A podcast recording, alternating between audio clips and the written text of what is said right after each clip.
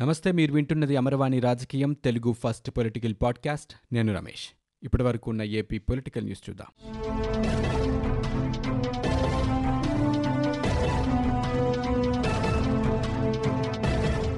నవరత్నాల ద్వారానే పేదల జీవితాల్లో మార్పు వస్తోందని ఏపీ ముఖ్యమంత్రి జగన్మోహన్ రెడ్డి అన్నారు. రాష్ట్ర వ్యాప్తంగా ఏర్పాటు చేసిన పదివేల ఆరు వందల నలభై ఒక్క రైతు భరోసా కేంద్రాలను తాడేపల్లిలోని క్యాంపు కార్యాలయం నుంచి ఆన్లైన్ ద్వారా సీఎం ప్రారంభించారు. ఈ సందర్భంగా ఆయన మాట్లాడుతూ ఏడాది పాలన ఎంతో నిబద్ధతతో సాగిందని తొంభై శాతం హామీలు అమలు చేసే దిశగా అడుగులు వేశామని తెలిపారు. ఇచ్చిన మాటను ప్రమాణాలను ఏడాది కాలంగా అమలు చేస్తున్నామన్నారు. ఇచ్చిన హామీలు నూట ఇరవై తొమ్మిది కాగా అమలు చేసినవి డెబ్బై ఏడు ఉన్నాయని వివరించారు. అమలు కోసం మరో ముప్పై ఐదు హామీలు సిద్ధంగా ఉన్నాయని సీఎం తెలిపారు. మేనిఫెస్టోలో చెప్పకుండా అమలు చేసినవి మరో నలభై వరకు ఉన్నాయని ఆయన వివరించారు. అర్హులైన ప్రతి ఒక్కరికి సంక్షేమ పథకాలు అందిస్తున్నామన్నారు. అవినీతికి తావు లేకుండా బ్యాంకు ఖాతాల్లో నగదు జమ చేస్తున్నామని పెన్షన్లకు పదిహేను వందల కోట్ల రూపాయలు ఖర్చవుతుందని తెలిపారు.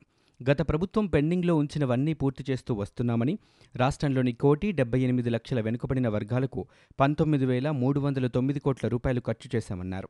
గిరిజనుల సంక్షేమానికి రెండు వేల నూట ముప్పై ఆరు కోట్ల రూపాయలు ఇతర పేదలకు పదిహేడు వందల ఇరవై రెండు కోట్ల రూపాయలు ఖర్చు చేశామని తెలిపారు.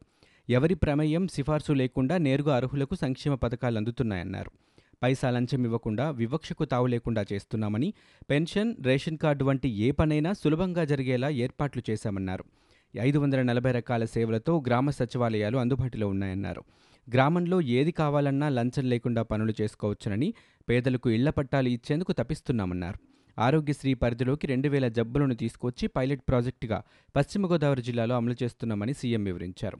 గత ప్రభుత్వం ఆరు వందల యాభై పైచిలకు వాగ్దానాలు చేసి పది శాతం కూడా అమలు చేయలేదని జగన్ విమర్శించారు. గ్రామస్థాయి నుంచి రాజధాని వరకు తన గుప్పెట్లో పెట్టుకునే ప్రయత్నం చేశారని ఆయన ఆరోపించారు.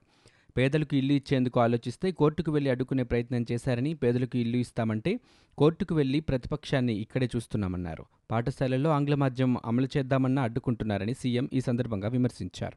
రాజధాని కోసం భూములిచ్చిన రైతులు లాఠీ దెబ్బలు తిన్న ఘటన దేశ చరిత్రలోనే లేదని తెలుగుదేశం పార్టీ అధినేత చంద్రబాబు నాయుడు మండిపడ్డారు.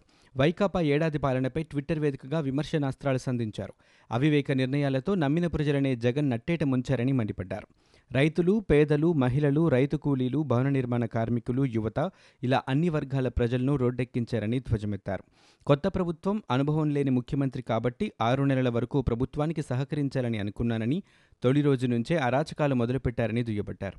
ప్రజావేదిక కూల్చివేతతో మొదలుపెట్టిన విధ్వంసాన్ని ఏడాది మొత్తం యథేచ్ఛగా సాగించారని ఆక్షేపించారు. సమాజానికి చెడు చేసే చర్యలను ప్రజా వ్యతిరేక పాలనను తెలుగుదేశం పార్టీ సహించదని తేల్చి చెప్పారు. ప్రజలకు ఇచ్చిన హామీల అమలులో ఘోరంగా విఫలమయ్యారని చంద్రబాబు ధ్వజమెత్తారు.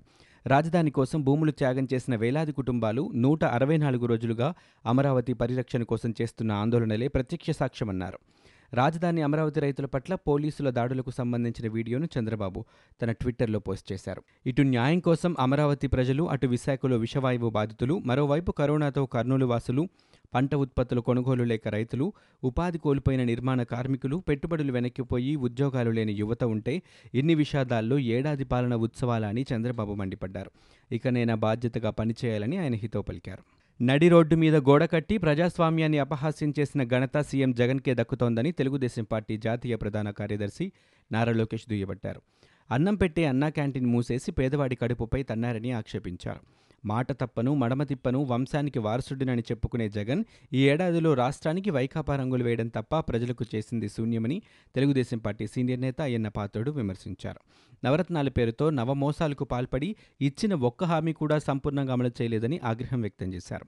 పవిత్రమైన ప్రజావేదిక కూల్చివేత నుండి సామాన్యుడిపై కరెంటు బిల్లుల మూత వరకు ఒక్క ఏడాదిలో రాష్ట్రాన్ని కల్లోలం చేసి విధ్వంసానికి నిర్వచనంగా జగన్ నిలిచారని ఆయన మండిపడ్డారు. నిమ్మగడ్డ రమేష్ కుమార్ అంశంపై సుప్రీంకోర్టులో కేవియట్ పిటిషన్ దాఖలు చేశారు.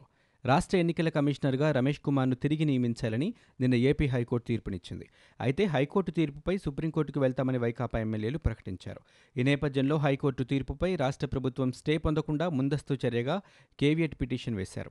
గుంటూరుకు చెందిన కాంగ్రెస్ నేత మస్తాన్ వలీ తరపు న్యాయవాది నర్రా శ్రీనివాసరావు ఈ పిటిషన్ దాఖలు చేశారు. శ్రీకాకుళం జిల్లాలో తాగునీటి బోరుబావి విషయంలో తెలుగుదేశం పార్టీ వైకాపా మధ్య తలెత్తిన వివాదం ఉద్రిక్తతకు దారితీసింది. జిల్లాలోని సంతభూమాలి మండలం పదిగుంటలో తెలుగుదేశం పార్టీ వైకాపా మధ్య ఘర్షణ జరిగింది. ఈ క్రమంలో ఇరు పార్టీలకు చెందిన వారు కర్రలు రాళ్ళతో పరస్పరం దాడి చేసుకున్నారు. ఈ ఘటనలో ఇరవై ఐదు మందికి గాయాలయ్యాయి. గాయపడిన వారిని కోటబొమ్మాలి ప్రభుత్వాసుపత్రికి తరలించారు. క్షతగాత్రుల్లో ముగ్గురు పరిస్థితి విషమంగా ఉండటంతో వారిని శ్రీకాకుళం జీజీహెచ్కు తరలించారు. ఘర్షణ నేపథ్యంలో పదిగుంట గ్రామంలో ఉన్నతాధికారులు పికెటింగ్ ఏర్పాటు చేశారు. ప్రధాని నరేంద్ర మోదీ నాయకత్వంలో భారత్ త్వరలోనే స్వావలంబన కలిగిన దేశంగా అవతరించబోతోందని జనసేన అధినేత పవన్ కళ్యాణ్ అన్నారు. ప్రధాని మోదీ రెండోసారి అధికారంలోకి వచ్చి ఏడాది పూర్తయిన సందర్భంగా ఆయన శనివారం ట్వీట్ చేశారు. ఈ ఏడాది కాలంలో దేశం ఎన్నో చారిత్రక ఎన్నో సాహసోపేత నిర్ణయాలు చూసిందని పవన్ అన్నారు. త్వరలోనే భారత్ స్వావలంబన సాధించి తీరుతోందని ఆయన విశ్వాసం వ్యక్తం చేశారు. ఈ ఇరవై ఒకటవ శతాబ్ది భారత్దేనని చెప్పారు. ముందు చూపు ధైర్య సాహసాలు కలిగిన ప్రధాని నరేంద్ర మోదీ నాయకత్వంలో అది సాధ్యం కానుందని పేర్కొన్నారు. ఆంధ్రప్రదేశ్లో వైద్య రంగాన్ని బలోపేతం చేసేందుకు చర్యలు తీసుకుంటున్నట్లు సీఎం జగన్మోహన్ రెడ్డి తెలిపారు. ప్రభుత్వ ఆసుపత్రుల్లో సదుపాయాలు కల్పించడం సహా కార్పొరేట్ స్థాయి వైద్య సేవలు అందిస్తామన్నారు. ఏడాది పాలన పూర్తి చేసుకోబోతున్న నేపథ్యంలో వైద్య ఆరోగ్య శాఖపై సీఎం జగన్ మేధోమదన సదస్సు నిర్వహించారు. మన పాలన మీ సూచన పేరుతో తాడేపల్లి క్యాంపు కార్యాలయంలో మంత్రి ఆళ్ళనాని సిఎస్ నీలం సాహ్ని ఇతర ఉన్నతాధికారులతో జగన్ సమీక్షించారు. ఏడాది కాలంలో వైద్య ఆరోగ్య శాఖలో ప్రభుత్వం తీసుకొచ్చిన అభివృద్ధి సంక్షేమ కార్యక్రమాలపై సీఎం జగన్ ప్రధానంగా చర్చించారు. రాష్ట్రంలో ఇసుక మద్యం అక్రమ రవాణా కట్టడిపై ప్రత్యేక దృష్టి పెట్టామని special enforcement bureau commissioner Vineet Brijlal తెలిపారు.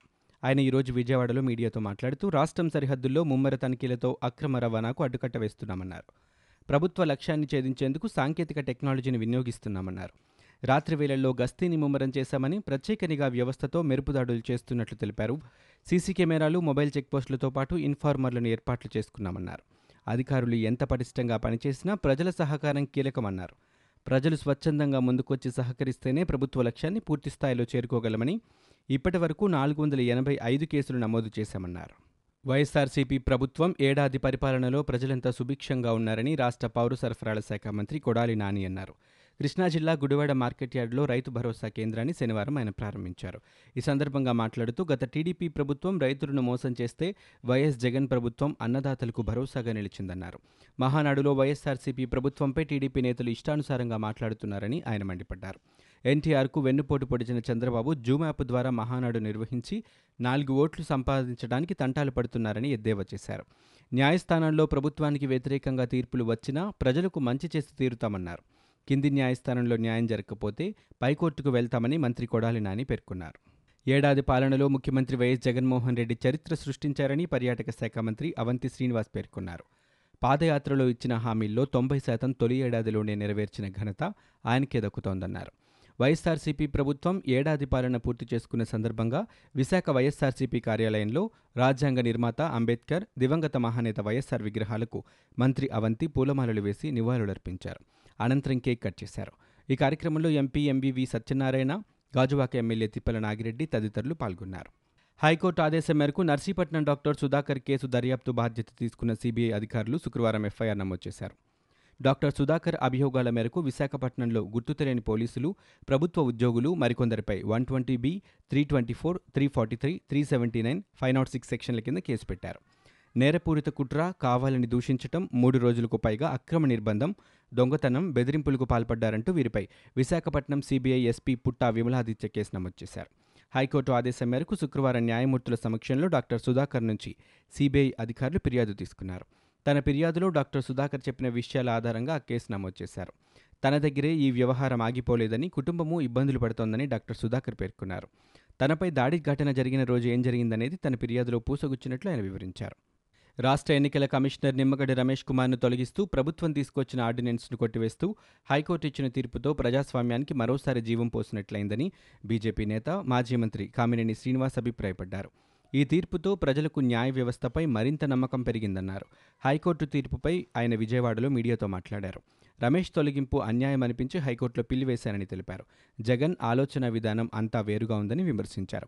తన సొంత అజెండాను అమలు చేస్తున్నారని ఆరోపించారు. ఇదే విషయాన్ని ఆయన పార్టీలోనూ చర్చించుకుంటున్నారని చెప్పారు. ఎన్నికలను వాయిదా వేస్తూ రమేష్ కుమార్ నాడు నిర్ణయం తీసుకోకపోతే కరోనా వ్యాప్తిలో రాష్ట్రం టాప్లో ఉండేదని పేర్కొన్నారు. ఇప్పటికైనా జగన్ కోర్టుల సలహాలు తీసుకుని ముందుకు వెళ్ళడం మంచిదన్నారు. చివరకు రంగుల విషయంలోనూ హైకోర్టు సుప్రీంకోర్టు తప్పుబట్టినా దాన్నే పట్టుకొని సాగదీస్తున్నారని ఎద్దేవా చేశారు. జగన్ నిర్ణయాల వల్ల అధికారులు కోర్టు మెట్లు ఎక్కి క్షమాపణలు చెప్పుకోవాల్సిన పరిస్థితులు ఎదురవుతున్నాయన్నారు. ఎల్జీ పాలిమర్స్లో స్టైరిన్ గ్యాస్ లీక్ అయిన ఘటనలో విశాఖకు వెళ్ళిన సీఎం ముందుగా కంపెనీ ప్రతినిధులను కలవటం అనేక అనుమానాలకు తావిస్తోందన్నారు. కేంద్రంలోని ప్రభుత్వం అస్థిరపడి ప్రత్యేక హోదా అడుగుతానని చెప్తున్న జగన్ అదే సమయం వస్తే తన వ్యక్తిగత అంశాలను సాధించుకుంటారని దుమ్మెత్తిపోశారు.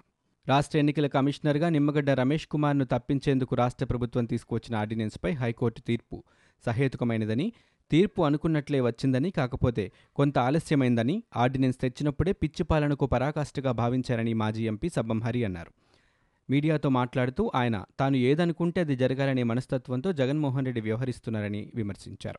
ఈ తరహా నిర్ణయాలకు కారణమని తన నిర్ణయాన్ని వ్యతిరేకిస్తే సీఎస్ అయినా ఎస్ఈసీ అయినా తొలగిస్తారనే విధంగా వ్యవహరిస్తున్నారని తెలిపారు. పాలనా అనుభవం లేకపోవటం వైసీపీ అధికారంలోకి రావటానికి తానే కారణమని భావన ఎన్నికల్లో భారీగా సీట్లు రావటం జగన్లో అహం పెరిగిపోవడానికి కారణమని సబం హరి విమర్శించారు.